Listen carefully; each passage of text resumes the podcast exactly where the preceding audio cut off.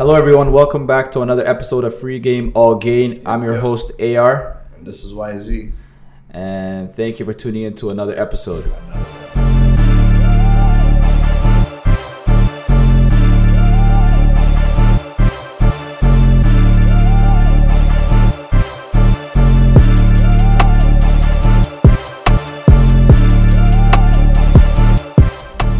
So welcome back, everyone. This is season three, episode three. So you're forgetting. Yeah. I'm starting to lose track. I'm eventually gonna lose track. Yeah. But season 3, episode 3. Thank you again for tuning in. Today's episode is gonna be a good episode.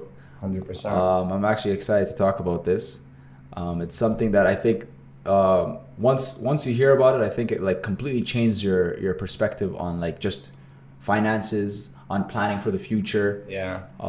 Changes how you see things. Yeah, exactly. And it's actually a good thing to practice outside of finances too. So it's just a good habit to have in general. Good habit, yeah. It helps you with just time management and everything as well. So before we get into that, I think YZ has a quote for us today. Quote of the day. Yeah, you guys are going to get a 2-in-1. So, health is a crown that only the sick can see. Mm. And the second one would be, treat your food like medicine before you will be forced to treat your medicine like food. So I feel like, well, to give you a brief background, about a week or two ago, I don't know how, but me and AR here were both sick. I don't know where it came from. I don't know how it happened, but we just so happened to be sick at the same time. Yeah. And I just texted him and I said, I think I know what the quote of the day for the next episode is going to be. It's like 100%. I have to give like a health quote because sometimes you get caught up in life and you don't treat your body the way that you should. Yeah. And so I guess to get back to the quote. So the first one, health is a crown that only the sick can see. I feel like just like as you're going through life every day, you kind of take it for granted that you're healthy, you know? So sometimes it's good to, well, I'm not going to say it's good to get sick, but when you do get sick, you do become grateful for your health. Right. So that's definitely one. And I feel like it's weird. Like you never really, like healthy people don't talk about like how grateful they are to be healthy. You usually kind of. You only hear from the sick. Right? So that's why they say health is a crown that only the sick can see. Mm-hmm. Only when you're sick do you really understand, okay, that person's healthy. He's able to walk. He's able to enjoy life. And he doesn't really have health issues to worry about. He has something that I don't have. So that's why only the sick people can see it. What do you think? No, I agree. I feel like we take it for granted and we just think that our health is something that can just be postponed temporarily. Mm-hmm. You know what I mean? So we'll do a lot of things that can potentially compromise that. And then when things happen, suddenly it's like a reality check. So, and it's like, okay, I gotta wake up. Yeah. Then suddenly you're taking all your nutrients, you're drinking water, you're not like, staying away from fluids. Yeah, you know. So I feel like it's sometimes it is good to be sick because it kind of realign you. It does. But at the same time, it's always good to have in the back of your mind of like, yo, just make sure that you're always taking the, you know, precautions. Taking care of yourself. Yeah, taking care of yourself. Make sure you're sleeping enough. Make sure you're eating enough. Yeah. Otherwise, you will reach a point. And the funny thing is actually one Lyft driver, he told me, he's like, enjoy what you're doing now because once you get older, the things you eat and everything, it won't be the same. It does, yeah. Because, you know, people will have, you know, diabetes or some people will have like high cholesterol or whatever, you know. So then, or weight, like you have to watch your weight. And then now all of a sudden your whole diet changes. Yeah, exactly. But and then so it's always good that if you're watching what you eat from now and you're proactive on that, then yeah. Later on, you won't really face the consequences of your actions. Yeah, exactly. That's what I like about the second thing that I said. Eat your food like medicine before you eat your medicine like food. Yeah. So pretty much when you think of that, you have to kind of think, okay, what do I take into my body?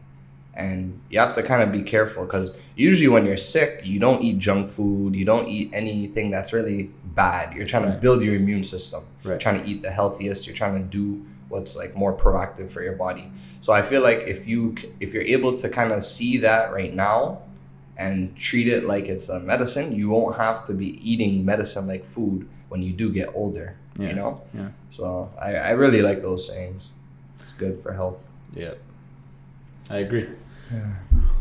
All right, so topic of the today's episode. Nothing is free in life. Nothing is free. That is a fact. I think everyone can kind of agree with that. Yep.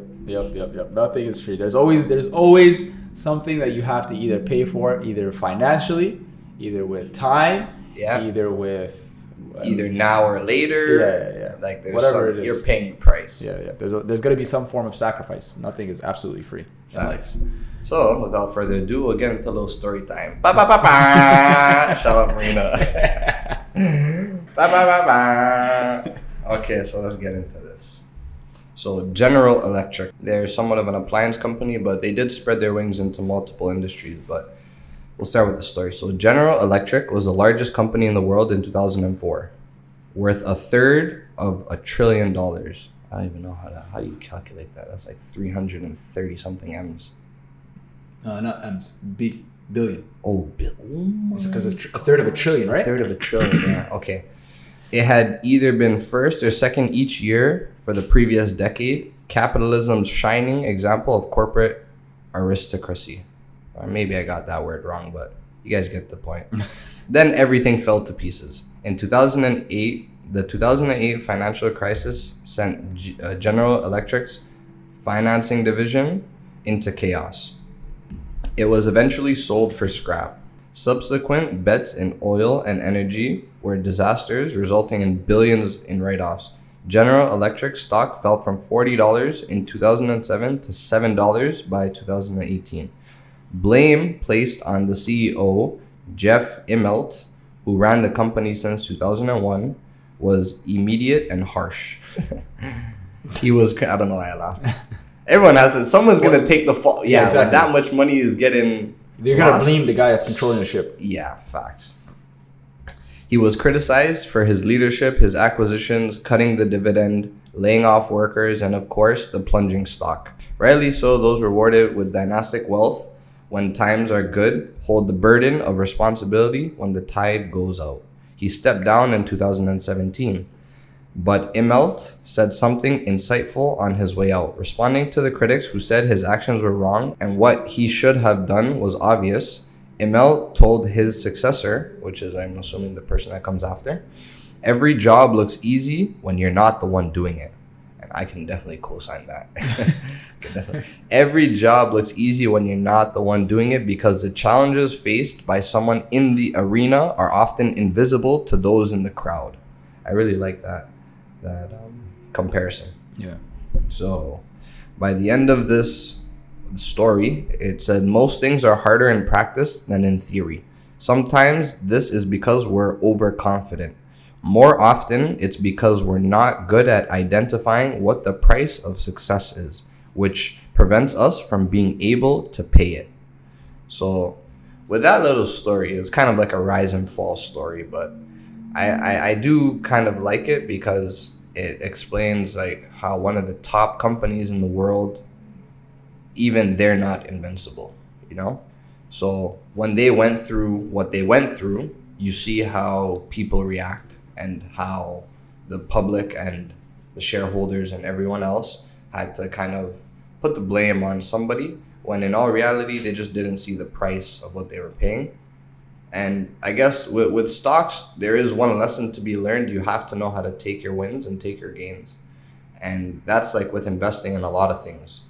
When the time is up, the time is up. You're not going to get it back, you know?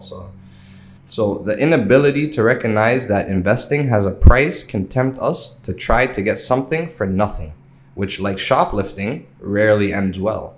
So they say when you want a new car, say it costs $30,000. You have three options. Pay $30,000 for it. Option 2, find a cheaper used one. Or option 3, steal it. In this case, 99% of people know to avoid the third option because the consequences of stealing a car outweigh the upside. Yeah. So with all of that said, what do you think of understanding how to, I guess, when you get involved in this type of business and you're trying to make money and you're trying to invest and you're trying to do all these things, how do you see yourself, I guess, understanding? I wouldn't say risk to reward, but it is somewhat like that. Do you ever go into a deal saying, okay, this is how much I could potentially lose? Or do you always go into a deal thinking, this is how much I could potentially gain? What do you think? Oh, that's actually a good question. The thing is, me personally, I'll look at how much I'm willing to lose. But what I like that I think Warren Buffett said was, if you invest in something that you understand, mm-hmm. then you will have a higher, what's the word? Like basically like a higher... you're more confident. Yeah, you're more confident. Like you're able to handle more turbulence. Oh, okay. You know what I mean? So every time I go into something, I'm always going to look at how much I'm willing to lose, right? Mm-hmm. Or how much I potentially could lose and how much I'm willing to gain, how much I want to gain. Obviously, the gain has to be higher than the loss. You know what I mean? That's obvious. That's obvious, right? Depending on how much, depends on the person themselves, right? Some people are high risk takers and they're willing to gain not that much in a short span of time. Mm-hmm. Some people want to hang in there for a longer period of time and make slow but consistent gains. So everyone's different. But me personally, if I believe in the company or if I believe in the person or whatever it is, I'm willing to put in money, and during those turbulence times, I'm comfortable because I understand the company or the person that I've invested in. Yeah. So I'm not too worried about the up and down. Like I'm okay with that. Yeah. However, as you said, when it comes down to not knowing your success, so like people want to be successful, but they don't know the price that they have to pay. Yeah. So with that, then it becomes the vision becomes a little bit blurry. Yeah, because you don't know how much do I really have to sacrifice? Yes. You know what I mean? Yes. How much do I really have to sacrifice before I do potentially get to that success? Funny enough, that goes the same with business. Yeah. If you want to get up and start your own business, it is somewhat similar. You don't know what the success is going to be. You're taking a leap of faith and you're sacrificing a lot more time. But the example that the guy gave about the car, you immediately know the repercussions if you steal the car. Yeah, and you know what the price is. Exactly. So you're saying, no, it's not worth it. I'm not going to do it. I'm going to do the common person. Yeah, the common sense kicks in. Yeah. But when it comes to recognizing a company or recognizing something that you want to put your money into or starting a business or whatever the case is, you don't know what the outcomes can potentially be. Mm-hmm. So because you don't know, you start to be hesitant, how much, you don't know how much to put in, or you don't want to put it in, or you don't want to put in the time, and that's where you're giving yourself a ceiling. Yeah, and that's where the line is drawn between the people that are able to jump over that line, right, and place that chance, and the people that stop right at that line because of that, because they're so used to the quick transaction and the confidence. I'm getting something, I'm paying this. I know I'm paying this. This is what I'm getting. It's like going to the grocery store. Exactly. So it's so much more easier. For us to comprehend, it's a lot easier. Yeah. And a lot of people, it's very hard to cross over that line or to jump that. You know, that should jump onto the next side because it's there is absolutely no stability. There's absolutely no guarantees. Yeah. So I understand it because we've all been there. Yeah. All of us have been. Everyone that is on the other side was always on the side where everyone's hesitant. Where you started off. Yeah, where you started off. Yeah. So to continue the story, so back to General Electric. One of its many faults stemmed from an era under the former CEO Jack Welch. Welch became famous for ensuring quarterly earnings per share beat Wall Street estimates. So Welch became famous for ensuring that the quarterly earnings per share will beat the Wall Street estimates. He was the grandmaster. Well, I don't want to say grandmaster, but they say grandmaster. Okay. So he was the grandmaster. If Wall Street analysts expect 25 cents per share, Jack Welch would deliver 26 cents per share, no matter what the state of the business or the economy was. He'd do that by massaging the numbers. That description is charitable, often pulling gains from future quarters into the current quarter to make the obedient numbers salute their master. So for people that don't understand this gibberish, long story short, say I'm a company and we had an extremely successful one month. And if you were to report it, your shares would probably go up by $2, $3, whatever the case is. Instead, what they would do is they wouldn't report those earnings. They would, quote unquote, massage the numbers, and they would actually keep it consistent. So say their shares were at $1, they had a great month. Instead of making it like, or say the numbers, the returns that they got, or the business that they conducted gave them returns of now $1.30 per share. Instead of going from $1 to $1.30, they would actually make the returns look smaller. And instead of making it go to $1.30, they would make it go to maybe $1.05 or $1.02. Some way, somehow, they would do that so that as someone looking from the outside in, you would just see a gradual increase going up. So their stock shares are gradually going up. But anybody that understands these things and understands life knows that nothing can just go up. What goes up must come down. You know what I mean? Right. This is the markets. Right. So for them, they would do this, and that would actually really help them. Mm-hmm. Because this is the psychology of a human. If you see a stock just gradually going up, up, up, up, up, up, up, very small increments, there is a large group of people that will gravitate towards that because now you are ensuring your shareholders 100%. You guys are going to make money. Yeah, exactly. You know what I mean? Which is what investors really like. Investors like consistency and like gradual growth. They don't like the ups and downs. Yeah, they don't like that. They get scared and whatever. Yeah. Especially for the retail investors. Yeah. So, and then it continues and it says, Welch never denied this game. He wrote in his book, Straight from the Gut, so quote unquote now, from the book, The response of our business leaders to the cries was typical of the General Electric culture. Even though the books had closed on the quarter, many immediately offered to pitch in to cover the earnings gap.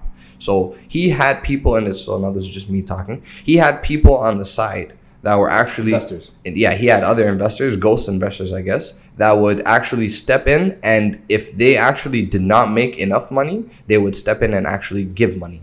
And it says, some said they could find an extra $10 million, $20 million, or even $30 million from their business to offset the surprise. That is actually so crazy. Yeah. That's so wild. It's kind of smart. Right? So the result was that under Welch's leadership, stockholders didn't have to pay the price. You get what I'm saying? So now he made a culture that regardless of what happens with their business, the shareholders never had to pay the price. So their stock always would gradually rise, whether or not their business ran a deficit or ran a surplus. Yeah. Whether they made money, whether they lost money. Which is actually dangerous if you really think about it, because then you don't understand the true value of the company. Yeah, you don't. Because the value is being basically artificially manipulated. Yeah. It's being manipulated. You don't know if the stock should continue being like, if you should continue investing in the stock or if you should actually pull out. And this is the thing. Everyone, when you see that kind of gradual increase, you will always want to keep investing. Right, exactly. There's nothing to actually take you away. Yeah. It attracts people. So that's the story of General Electric, which is, funny enough, there was actually two other companies called Freddie Mac and Fannie Mae, which actually got caught underreporting their current earnings by billions of dollars with the intention of spreading those gains over the future period to give investors the illusion of smoothness and predictability, the illusion of not having to pay the price. So two other companies did that, but they got caught. Which means that how many other companies probably do the exact same thing? Yeah, it's probably a trick of the trade. Yeah. 100%. So now the question that the book actually asks is, why do so many people who are willing to pay the price of cars, houses, foods, vacations, all those things, why do they try so hard to avoid paying the price of good investment returns? Mm-hmm. And I feel like these companies that do this, I don't know what to call this trick, but the taking future earnings or taking current earnings and spreading it across futures. Price manipulation, basically, yeah. Yeah, we can call it that. They do that. So now this is just me thinking broadly, the psychology aspect of it. If I'm a company and I can show that, I could show my shareholders or I could show people that our company always is going up, you will more likely draw more traction. You'll draw more attention and you'll get more long-term investors. What they don't want to do is scare the people because as we've seen, people are very emotionally connected to the stock market. Yeah, or just investing in general. Anything you see, I think if you invest in anything, you somewhat start to get emotionally connected. And when they do that, anything that comes out in the news, any little thing that comes out in the news can potentially drop the stock. Why? Because a lot of people, I think in the book it says something around 80% of the people. It's actually crazy. But a lot of people even though they come from all different aspects of life, 80% of the people think the same way when that type of news hits. Okay, now I got to pull out my money. Because it's just human instinct, right? When things go bad, you have to get out. You got to get out, right? Yeah. So that's like how people think. So now these companies, what they do is they give you the illusion of smoothness, and they show that there's just gradual growth.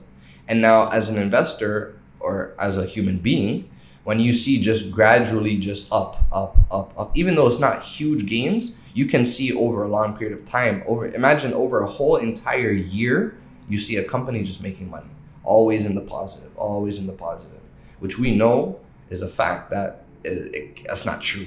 You know, there's going to be months that are better than others. So there's no way that it can always just be going up by like even these people that do it, they probably do it by like a similar margin. They always raise it by probably like 5 cents. Yeah, just to make it simple. And also for them to do that future earnings stuff, they can also, they give themselves more of a gap. You get what I'm saying? So say we made $1 million. I would say, okay, we made 500K, and then our stock would go up by less, but now we have 500K in the reserve. So now if we don't make as much money, not even if we don't make money at all, but if we don't make as much, which whatever our target is our target, we now have that 500K to now allocate into our company to show that, okay, no, we did make money. But technically you made that money probably last year or 6 months ago, like you don't know. That's what people do with these future earnings reports. So it's actually crazy. So I have a question. Yeah. Do you think that if people didn't know the price of success, that people would actually pay it? Oh, that's a good one. Honestly, this is a thing. And it comes down to life too. So you can know the price of success, but how are you going to get that roadmap of how it's going to be? If you just have a price tag, you don't know how much time you might have to allocate, how much discipline you have to have. There's like so many other aspects, or like if an emergency just happens in your life, you know, something with family, and you can't attend to your business, or you can't do this, or you can't do that. It's like, all right, the question that you asked, I'll ask you another question. Is it a price tag? Is it only monetary? Is it only money? Or is it you're being given the price tag of, yo, this is how much time you have to spend. This is how much money you're going to have to make. And I'll do it as if you want to be financially free. So there is like some form of monetary like guarantee that so if you want to attain financial freedom, this is what you need to do, and you will attain financial freedom. So if everyone knew, do you think that people will still take it, or do you think that it would still be that? I think if the question was presented like, okay, for the next 5 years, you're going to have to work 60 hours a week and you will be financially free. If it was just like that simple, I think people would take it, you know? Okay. But honestly, because life can throw you so many curveballs, it's like, bro, that's close to impossible. Like right now we're even talking hypotheticals, and I can't even think of it. You know what I mean? Yeah. Like it's actually so crazy. In my opinion, I think that that type of success, just to be like, let's just say financially free or whatever. Yeah. It requires a lot that you have to put in the beginning, and it's not normal. Yeah. So that's why I'm thinking of it like, even if, because the recipe is there. Yeah. But the price tag, there's no price tag. There's no price tag, and there's no guarantee. Yeah, but true. The recipe is there. Mm-hmm. So I feel like even if people had known, and let's just say everything was guaranteed, like it's a little bit. What do you think? Do you think people would do it or no? If they knew what the price to financial freedom was, we'll just keep saying financial freedom because it's easy. I don't know, man. I feel like people nowadays, we're living in a world where we want everything fast. So even if you did want, for saving, just that simple, okay? Mm-hmm. Saving, not a lot of people do. Mm-hmm. Why? Because they don't like saving. They rather spend now, right? They don't really think for the long term.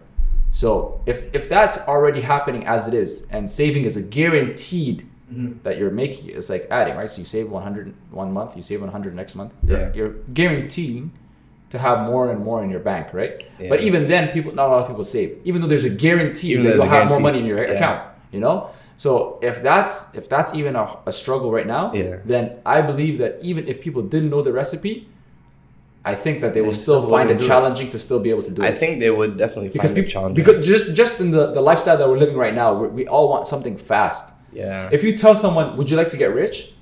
You'll get their attention immediately. Like, yes, I do want to get rich. Okay. Then you'd be like, all right, what you need to do is you need to read this. You need to take this course. You need to read these books. Then you need... And then you automatically... You lost them. You lost them, yeah. You lost them. That's so funny. Lost them completely. They're like, all right. And they'll procrastinate on it. So that's why I'm saying... The crazy thing is it's either people don't want it as much for them to be able to still commit to it, so they don't really care too much about having the success, or we are living in a world where we're just so like lazy or like I don't know. No, I think this is getting very deep now, but I personally think just how the world has advanced. Like, look at technology, for example, which is probably the biggest example I can give. Technology has advanced our lives so fast from 20 years ago. You know, our parents didn't even know what smartphones were. They still, to this day, they don't know what it was. They still come to us and they say, oh, show me this, show me that. But like, so because everything advanced so fast and we're so used to like just here and now, like, you know, like what we were talking about when we had, I think, Sniper, when we had... about the deliveries. On deliveries, yeah. People will literally, and I'm guilty of this too, people will literally go and buy something from somebody that gives them 1-day shipping. Mm-hmm. And just this need for everything just so fast. We live a very fast life, everybody. And it's just how our society started going. It's like, yo, if you're not doing it, somebody else is, right? And then with that, a lot of people get caught up in this whirlwind. And I think it's just like, yo, it's just here and now. We live in a world that's just here and now, here and now, here and now. And it's hard to see the future, which actually leads further.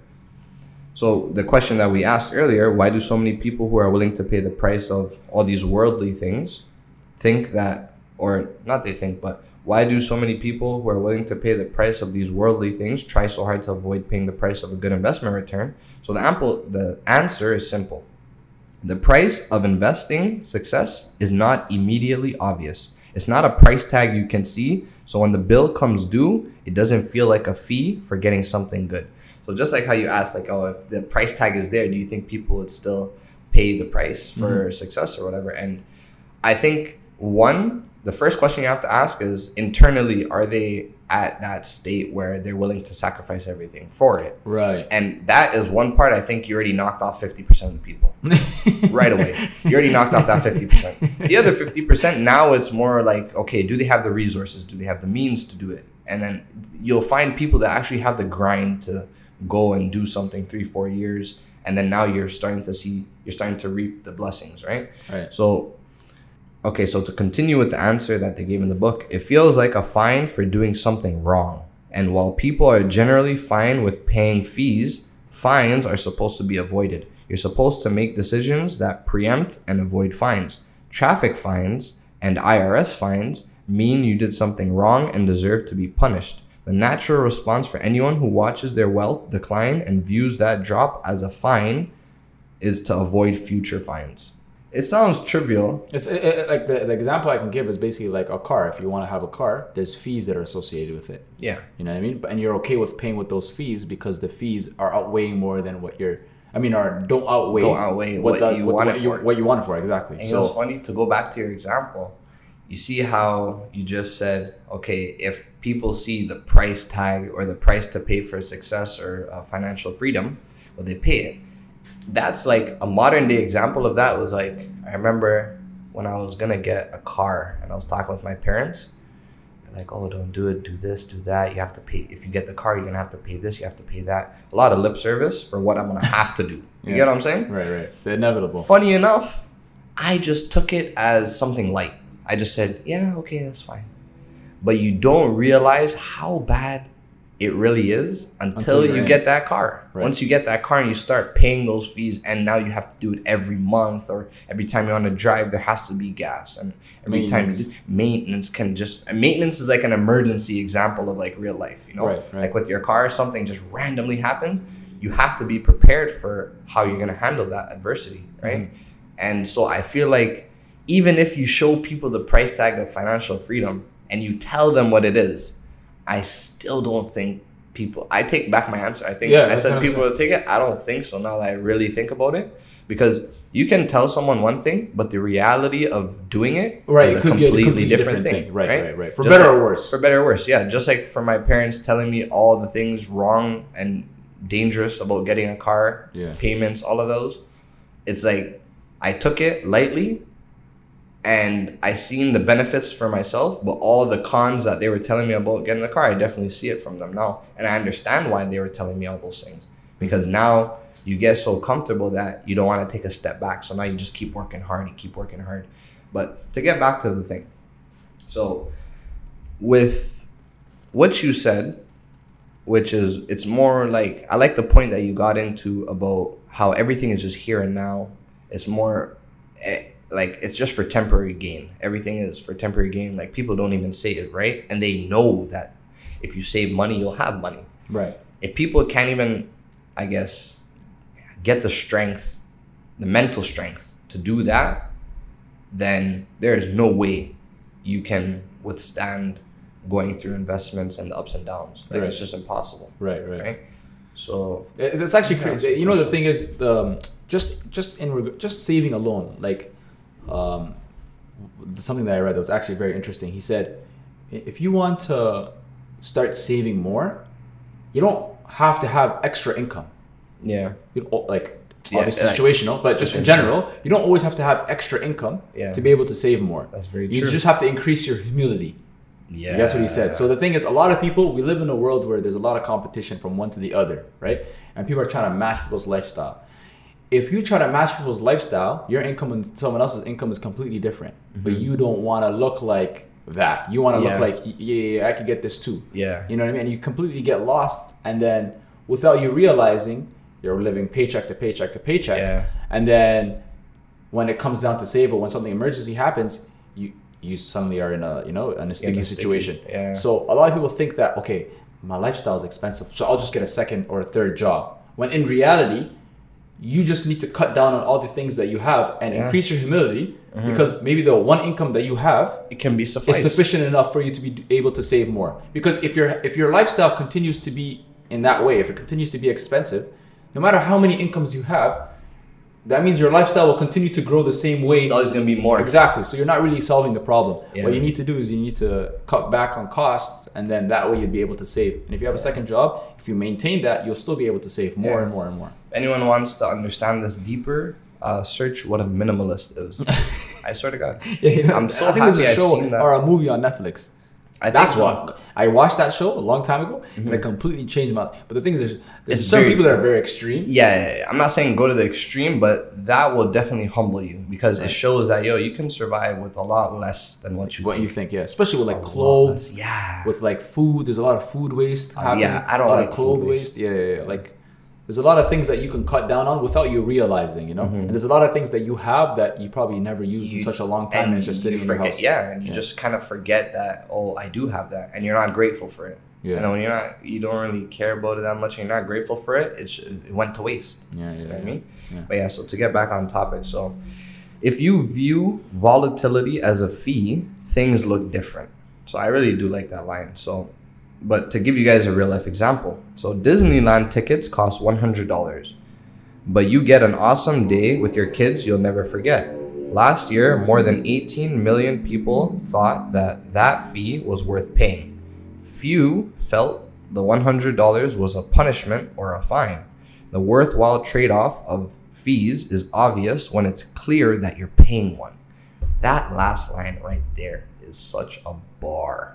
Like, I think people really have to get it, because you wake up every day and you pay for fees. Like, okay, if you want food, you either got to go to a restaurant, or you got to go to a fast food joint, or you got to go buy groceries. Regardless of the situation, you are paying a fee to eat. And you're willing to pay that fee. And you're willing to pay. Why? Because you know what it is. And you know what you're getting. Right? So when people understand that, this is what I am paying and this is what I am receiving, then they understand it better. And I feel like it goes to like the long-term thinking that we were just speaking about, that there's a lack of.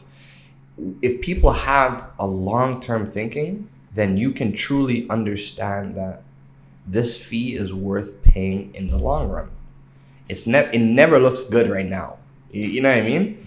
Long story short, when you know that there's a fee behind some, or you know what you're getting behind the fee, you feel better about it, you know? And it's not even that you feel better about it. You just, you're more comfortable because you know what you got in return.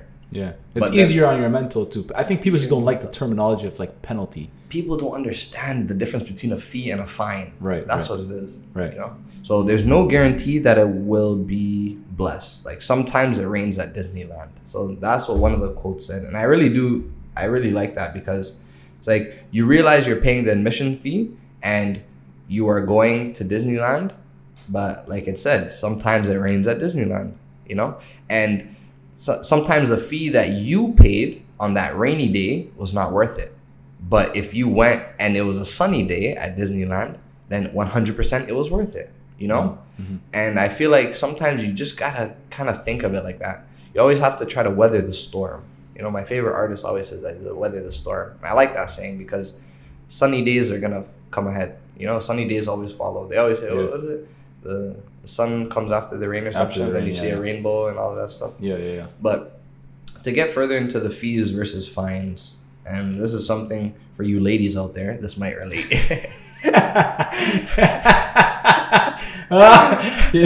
Tread carefully, wise. Tread carefully. You know what? Let me talk from the man's perspective. And I'm going to keep this short. Yeah. I tried to tell one of my cousins, you know, a female cousin, I said, like, if you want to be in a relationship with someone, you are paying a fee. Right. You know what I mean? Yes. And I'm like, why are you getting triggered by what I said? This is a fact. Oh, she was triggered by it. She was a little bit. You know, obviously I said some more. Oh, like why? Like she just, like why? Fee means like compromising? No, she's like, how are you calling me a fee? Am I a fee? And it's like, bro, a fee just means a price to pay. Yeah, from both sides. From both, exactly. That's what I'm saying. I can speak from the men's perspective. Only the women can understand how hard it is to deal with men. I don't understand that, obviously, but from my perspective, to put up with the effort and all that goes into having a relationship with there's the other sacrifices. Gender, there's sacrifices. The sacrifice is the fee. Exactly. Yeah. So for someone that doesn't understand what we're trying to say right now, if you can think of either Disneyland or park, or if you can think of a car, or if you can think of a relationship, regardless of what you get yourself into, there is a price you are paying. It's just, do you know the price and are you comfortable with it? Some people are comfortable with it but don't know the price. Some people know the price and don't want to do it. Some people understand both. Mm-hmm. And I think once you get to that level where you can understand both, then you can make a decision. Yeah, exactly. It's easier on your mental, emotionally, spiritually, everything. Your internal it feels a lot better. Mm-hmm. You know, don't get a fee confused with what a fine is. A fine is a penalty. A fee is just something you gotta pay, you know? Mm-hmm. So I feel like that's like the main difference. Yeah. So, you know? So in the stock market, basically, or just in the investment world in general, if you get a loss, if you take mm-hmm. a loss, don't see that as a penalty. See it as a fee. Exactly. See it as, this is the fee that I had to pay in order to learn. Yeah. For the mistake or whatever happened. Exactly. And then later on, again, when you continue to invest, you don't just stop. You continue to invest. You'll get better and better and better. And then eventually your fees become very minuscule and your gains are significant. Exactly. And then the gains will always outweigh majority of the time will outweigh the thing. Yeah. The only time it becomes a penalty is if you're making the same mistake over and over again. Like, you know what I mean? Of course. Then you're penalizing yourself. Yeah. You know what I mean? So I would say for anyone that's investing out there, kind of track understand your track record, and if you are paying too much in fees, like as we call it, then you'd want to either change your strategy or do something different. Yeah, but don't ever see it as a penalty, because this is investing, and if everything in life has a fee to it, why do you think investing is going to be free? There's no possible way that's ever going to happen. There's not always wins without losses. Exactly. Sometimes you need to lose in order to win with the losses. Yeah. And then at the end of this chapter, it literally says, find the price and then pay it. You get what I'm saying? So everything in life, find out what the price is. If it takes you some time, let it be. Right. You know, everything's written at the end of the day. Let it be. But once you find your price, now you have an understanding of whether you want to bear that price or whether you're better off without it. And for the most part in investing, which we're going to lead to now, compounding actually help so much that it will be worth the fees that you're paying now for the investment returns that you get down the road. You know what I'm saying? Mm-hmm. We can move forward. So lessons from one field can often teach us something important about unrelated fields. So take the billion-year history of ice ages and what they teach us about growing your money. So I guess for anyone listening, if you can understand what ice ages are and how the little small things that were happening on the earth at that time led to something so massive, you will start to get the gist of how a small force, yes, how compounding can actually lead to something so great, you know? Right, right. So I think, well, you guys probably hear us say this a lot, like with Warren Buffett. He was probably the most world-renowned investor. Yeah, one of the most, yeah. Yeah, so Warren Buffett's net worth is about $84.5 billion with a B.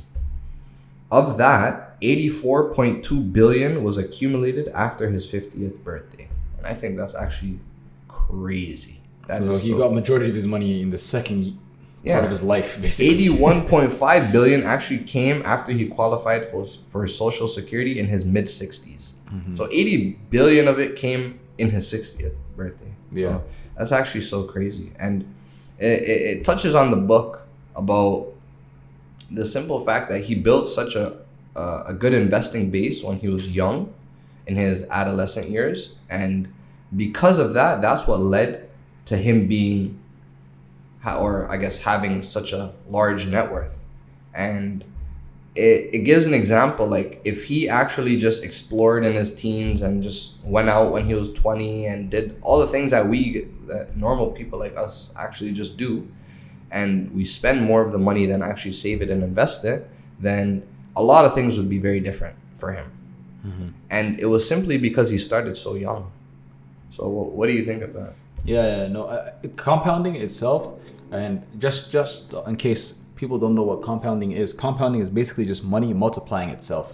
Yeah. So it's income it's income generated by income. So you're making income on your income. Okay, so that's what compounding is. So compounding itself is very, very powerful, and it's very, very lucrative, and it's very simple. Yeah, it's just discipline. Yeah, you need to have discipline. Yeah, but the you don't have to be a great investor. Yeah, you don't have to be like super smart. You don't have to be nothing. You don't have to be like. I think a lot of the times investing, it feels intimidating because maybe people think it's a knowledge thing. Yeah, and not just knowledge. Part of it is knowledge. Yeah. But they think like that's the prerequisite and that's the only one. Yeah. But it's not. No, it's like when you watch TV or something, or you see these big bankers talking about investing. A lot of people believe that that's not something that any average person can do. Like this is for these guys. They're in the suits on TV. Someone even told me, they're like, oh, I thought investing was only for rich people. Oh. And I was like, no, man. And I don't blame them. People don't understand. But people don't understand that investing isn't really for rich people. They're rich because of investing. Yeah, right? Exactly. So it's going to look like it's just for them. But technically, investing is for everyone, right? So compounding is just basically money making itself. So you don't have to be doing too much digging. You just need to find a lot of good companies, solid companies. They call them blue chip companies, that you invest in, and you just stay consistent with it, and you stay disciplined. Yeah. And regardless of the market going up or down, whatever, you do dollar cost average. And you dollar cost average, which is the best way. Yeah. And you dollar cost average your whole way, which is much easier than trying to fork up $2,000-$3,000 at once. Yeah, imagine you pay $100. Or trust me, I tried. It's a harder. Because it's so hard. Because you're trying to time the market. Yeah. You're timing the market. And then you get in your head too, because you're like, oh shit, if I invested then, or if I pulled out here, and then you start doubting yourself. It is very bad. Very bad. If you dollar cost average, you don't care about whether the price is going up or down. You're increasing your wealth. Yeah, exactly. And like that, you'll always get gains. And you'll always be compounding. Yeah. So the difference between compounding and saving, which is why we say it's always recommended, but again, we're not financial advisors, so it doesn't matter. Yes. But why we believe that investing is way better than saving is because the example I was gonna give, I'm gonna need your help on this math thing. Okay. So let's just say you someone saves $100 a month. Okay. So $100 a month, let's just say for the first 5 months they did it. Yeah. By the fifth month, they have $500. Yeah. Now, let's say a person was to invest this $100. Mm-hmm. And let's just say it's possible in some areas, it's not possible in other areas. But just for math's sake, let's just say there's 10% gains on every for each month. So yeah. the first month he puts in $100. There's no gains. Mm-hmm. Okay. Second month he puts in $100. Mm-hmm. Right. And there's 10% gains. So now 200% 10. That's $20. Right. $200 times. So you said 10% on the 200. Okay. Yeah. So that you will get 220. Okay, 220. Now on the third month, invest another 100. Yeah. So now you're at 320. 320 plus. Now what's the 10% gains on that? You are at 352. So 352, and then by the fourth month, add another 100. 100. So 452. 452. So that 10%. 10%. Yeah. 497. Okay, and on the fifth month, 497 plus 100. That's 597. 597 times 1.1. 656. So let's just say 650. Okay. So if you were to compare the person that saved versus the person that had invested, and the example you gave, you didn't even do the 10% in the first month. Yeah, and I didn't do the percent. Yeah. So let's just assume that. So now, the person who saved has $500. Yeah. The person who's invested it 650. Yeah. Right now he's up 150. Mm-hmm. Now imagine, and the thing is, the gap will continue to increase. Yeah. So by the time it's first year, second year, third year, fourth year, fifth year, 10,000. That compounding multiplies. Yeah. Now you're getting 10% gains on 1,000. You're getting 10% gains on 10,000. You're getting 10% gains on 15,000 by like maybe the fifth year, the sixth year. Now the numbers are so large. Exactly. Whereas the person who would have been saving, number one, he's losing purchasing power. Yeah. Number two, he's only adding. Exactly. Yeah. Whereas the other guy that's investing, his money's multiplying. Yeah. So that's the crazy beauty thing about compounding. And then the larger the money you have, the crazier your compounding is, because the percentage more money. The percentage is always, it stays the same. You know, whether you're gonna make 2%, whether you're gonna make 5%, whether you make 10%, it doesn't matter, because. Well, I didn't mean to say that the percentages stay the same, but I'm saying regardless of the percentage, the amount that you have matters more than the percentage that you're getting. Right. You get what I'm saying? Right. And I think a lot of people think that, okay, because I don't have such a large amount of money, that, that little percentage is not going to do much for me. You know, 10% on $100 is $10. People are laughing at that. But then the second you look at them and say, okay, 10% on $1,000 is $100, they might still be laughing. 10% on $10,000, you're making $1,000. Now people are starting to raise their eyebrows. But guess what? You don't get to that $10,000 mark without starting in the beginning. Exactly. You know? Yeah. Because unless you come from obviously a well-off family or anything like that, I think you have to start at the bottom and you have to build your wealth. Mm-hmm. And that's how it starts. It starts by making those small amounts of dollars that people laugh at. Mm-hmm. But it grows into something that people will raise their eyebrows and say, okay. Yeah, and the fee in this situation is that you have to be disciplined, and you have to make sure that you're consistent the whole time. Exactly, and that's the hardest part. Which is the hardest part. And but there's almost a guarantee that you will be successful. You will be financially free. Yeah. If not rich, you will be financially. You will at least be financially free. 1,000%. You'll be much better off than if you were if you had been saving. Yeah, 100%. Imagine you found a stock and they offer you dividends, you know, and when you get into that stock, say you have $15,000, $20,000, and those dividends are 5%, 10%, whatever the case is, and you're making that's now your residual income. Yeah, you don't even have to pay another dollar. Yeah, you really don't have to pay another dollar. Yeah, because the dividends you can use it to buy more reinvest stock, or you can take it out and buy what you need. Yeah, and that's where when people get to $100,000, and that's what people say, this guy is rich, Those people, their life is so simple because of the decisions that they made when they were younger. And it's always like, that's always been the story, you know? It's always been the story. So I want to get this one line that says, Warren Buffett's skill is investing, but his secret is time. Exactly. Time. Yeah. And I really want people to understand that what you do today is going to affect you in the future, 1,000%. Even though we do not know the future, we can never get the past back. All you have is the present.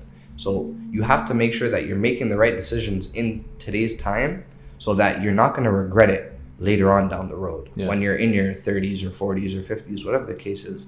But that change starts within yourself, and it starts today. Yeah. You know what I'm saying? Most of the stuff that we're talking about is all internal. A lot of the things like asking about, okay, if we show someone the price tag to financial freedom, or would they pay it? It starts with discipline, you know? Is someone willing to discipline themselves to now get what they want to receive in the future? Mm-hmm. And it's not today. When you discipline yourself today and you go on for 3-4 years with that same discipline, that same routine, and it becomes your lifestyle, you will reap the rewards that nobody's seen on that day that you decided to change. You had a quote, I remember in the episode, something about like you can't eat the seed of the fruit that you... you don't eat the fruit the day you plant the seed. You don't eat the fruit the day you plant the seed. And discipline is part of that. Yeah, exactly. You know? Same thing goes with investing. Same thing goes with almost a lot of things in life. A lot of things. You can't expect that because you did something today that suddenly you could reap the benefits from it. That's not how life works. Yeah. Life works with time. It works with progression. It works with, you know what I mean, dedication, commitment. It's a lot of things internal that people don't understand. They think it's just monetary. They think it's literally just, oh, I don't have money, or oh, I don't have a business. And they think that that's all it is, but in all reality, it starts within. Yeah, I heard a quote. It was something about like, "Oh, the life you live today, it was based on the decisions you made 3 years ago." Yeah, which is so. Yeah, Broski always posts that. I like when he posts that. It's so facts. It's so facts. And they usually say, for anyone that's actually like struggling to discipline themselves, this is a quote that might help. The harder road today often leads to an easier road later, and an easy road today often leads to a harder road later. Yeah. So. As hard as it may be right now, you have to know that I'm doing this to make my life easier in the future. And if that can spark an innovation in you, or if that can spark something like, all right, I'm going to do this, then that's great. But if it's a fee. It's a fee. You have to keep telling yourself it's a fee. It's a fee. It's a fee. Yeah, you have to.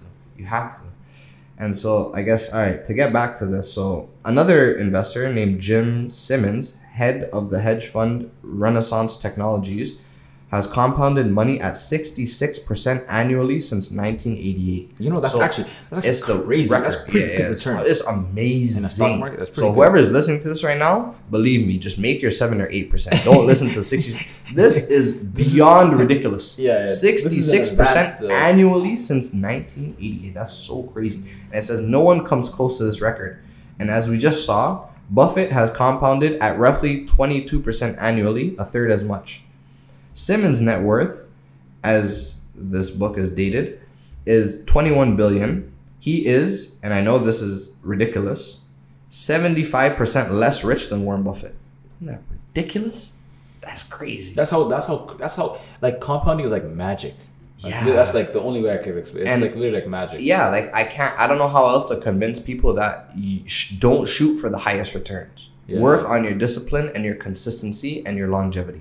Because that is what's going to carry you to the promised land, wherever you want to go. That longevity is going to take you to places you've never seen.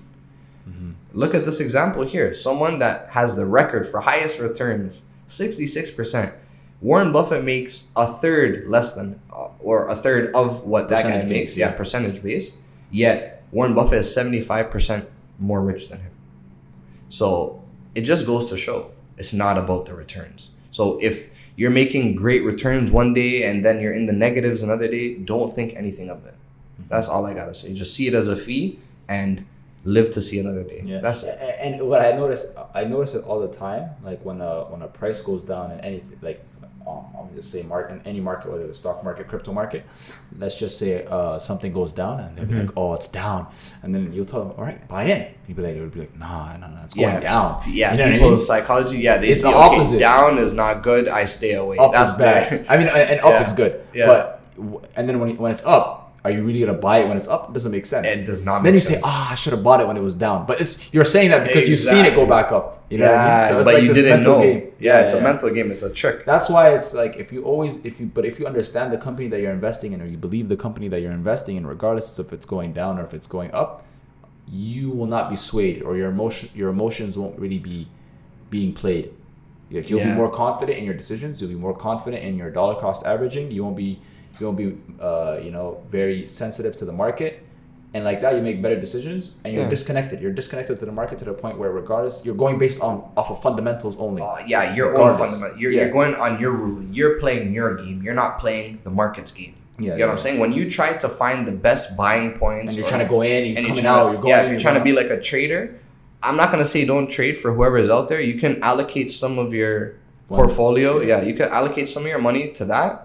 But believe me when I tell you, do not focus on that. Let that be a little thing for a thrill. You know, I know people like thrills, so you can do that on the side. But majority of your investments should definitely be long term. Long term should be on your terms. Yeah, even on a long. I don't know if it was in this book, but I read somewhere where even if you were to compare someone who was trading and someone who was just dollar cost averaging, the person who dollar cost averages may always makes more than the person in the long run. 1,000%. Yeah, 1,000%. Always in the long run. So don't feel like you're missing out by not trading, because I know trading. The thing is, it's quick returns. You can make $10,000, and it looks appealing. Yeah, you make $5,000 today. But people think that. But there's a lot of money that you're forking up. Number one, and there's a lot of risk. There's a lot more risk. Yeah. You know, and that might not be for everyone. So especially if you're coming into the game new, I honestly do not recommend that you trade. Yeah, do not. You know what I mean? Trading requires time. It requires a lot more education. Yeah, so much education. Yeah. I think people can only trade after you've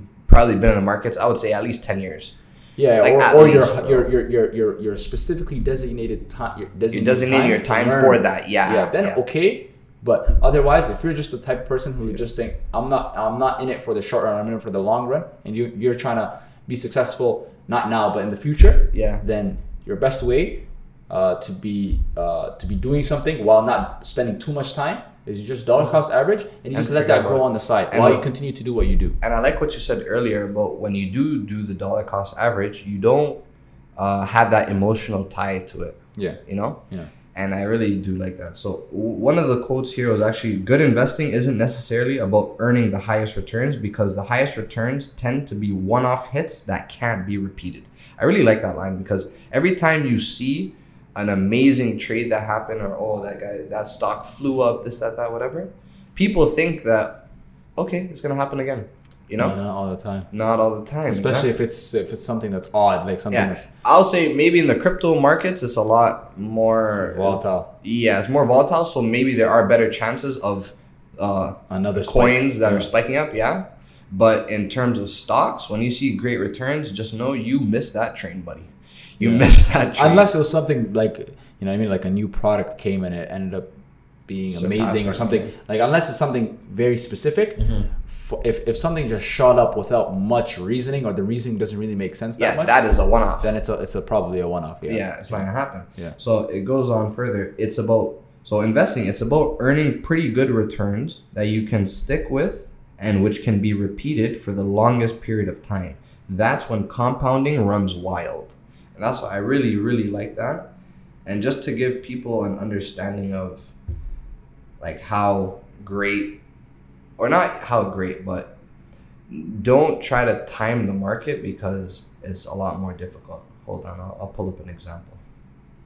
Okay, so fun fact for everybody, and you guys probably know both of these companies. So like most products, the bigger the returns, the higher the price. So Netflix stock returned more than, 35,000% from 2002 to 2018. That is within a span of 16 years. In 16 years, Netflix stock went from whatever the price it was, it went up 35,000%, okay? But it traded below its previous all-time high on 94% of those days. So basically the all-time high means the highest point the stock reached, has ever been. The peak, So 94% of the time in those 16 years, the stock has not cracked its all-time high. It stayed within. It did what the markets do. It went up, it went down. It went up, it went down. But over time, imagine you kept saving $100, $100, not even for the whole 16 years, say half of that, 8 years. Your money would be going crazy right now. Anyone that can do the math on this, 35,000%, I said it correctly. 35,000%. That is the power of compounding, right? Yeah. Now, the second example is Monster Beverage. For all of you guys know that monster drink. Now, this is actually beyond ridiculous. I actually thought that this was a typo, and I still think it is a typo because I think he added an extra zero, maybe a couple extra zeros. I don't know how he got this number, but Monster Beverage returned 319,000% from 1995 to 2018, among the highest returns in history, but traded below its previous all-time high 95% of that time during that period.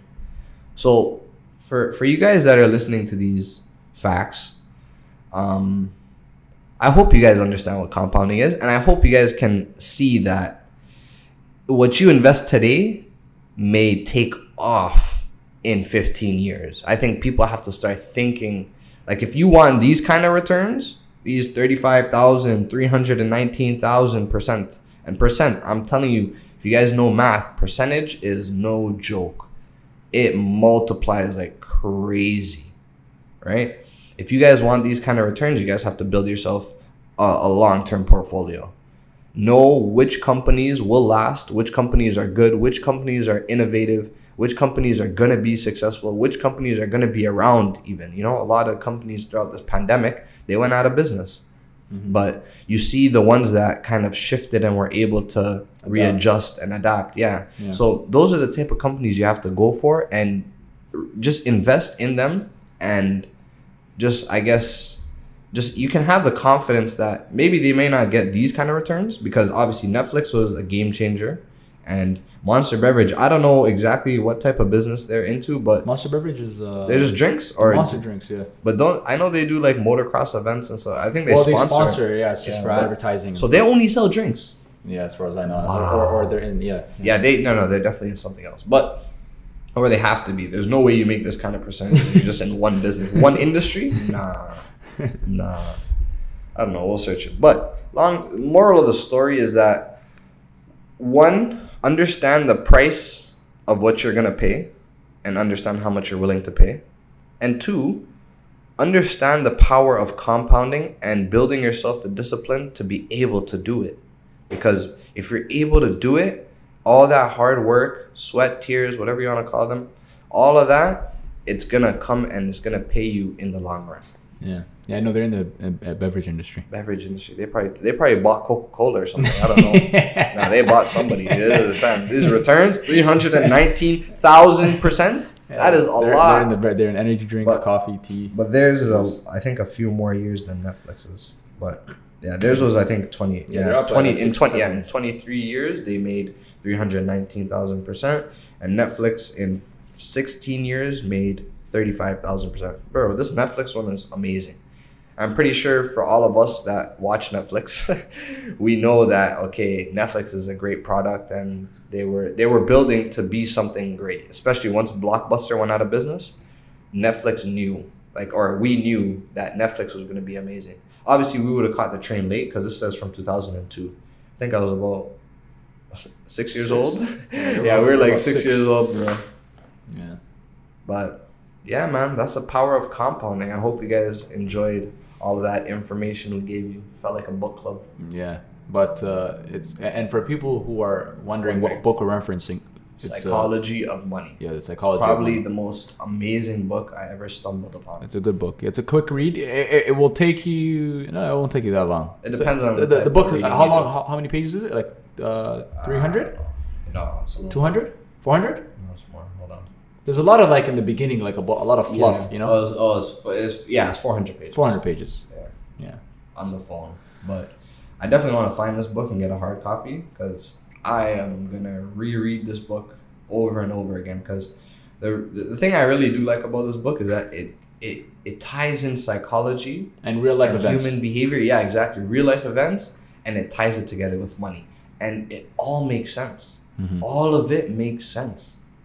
So anyone that gets the opportunity to read this, I hope you guys enjoy. It's a very good book. Yeah. We're actually going to take more episodes and kind of keep breaking down different aspects of psychology and money.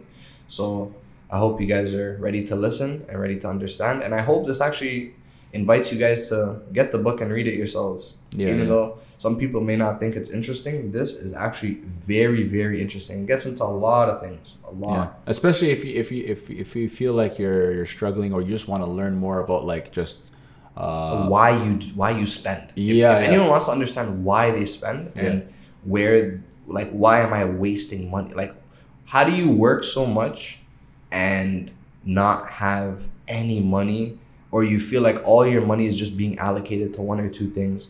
I think you should definitely get this book, and it will open your mind in ways that you've never thought. Yeah, I agree 100%. But yeah, so that's that, man. Let's wrap it up. That was a good one. Yeah, it was a good episode. I hope you guys enjoyed this podcast. We'll be dropping another episode again next week. We also want to talk about the fundraiser. Yeah, so I guess we could talk about it because we're dropping it on Sunday. September 6th. Mark it on your calendar. Yeah, Monday, September 6th. Make sure you guys come and join. There is going to be a fundraising, as we said in the last episode. It's going to be, it's called Wells for Africa. So we're trying to build a well in Africa, specifically in Ethiopia. Yeah. There's a community there that we're trying to build a well for.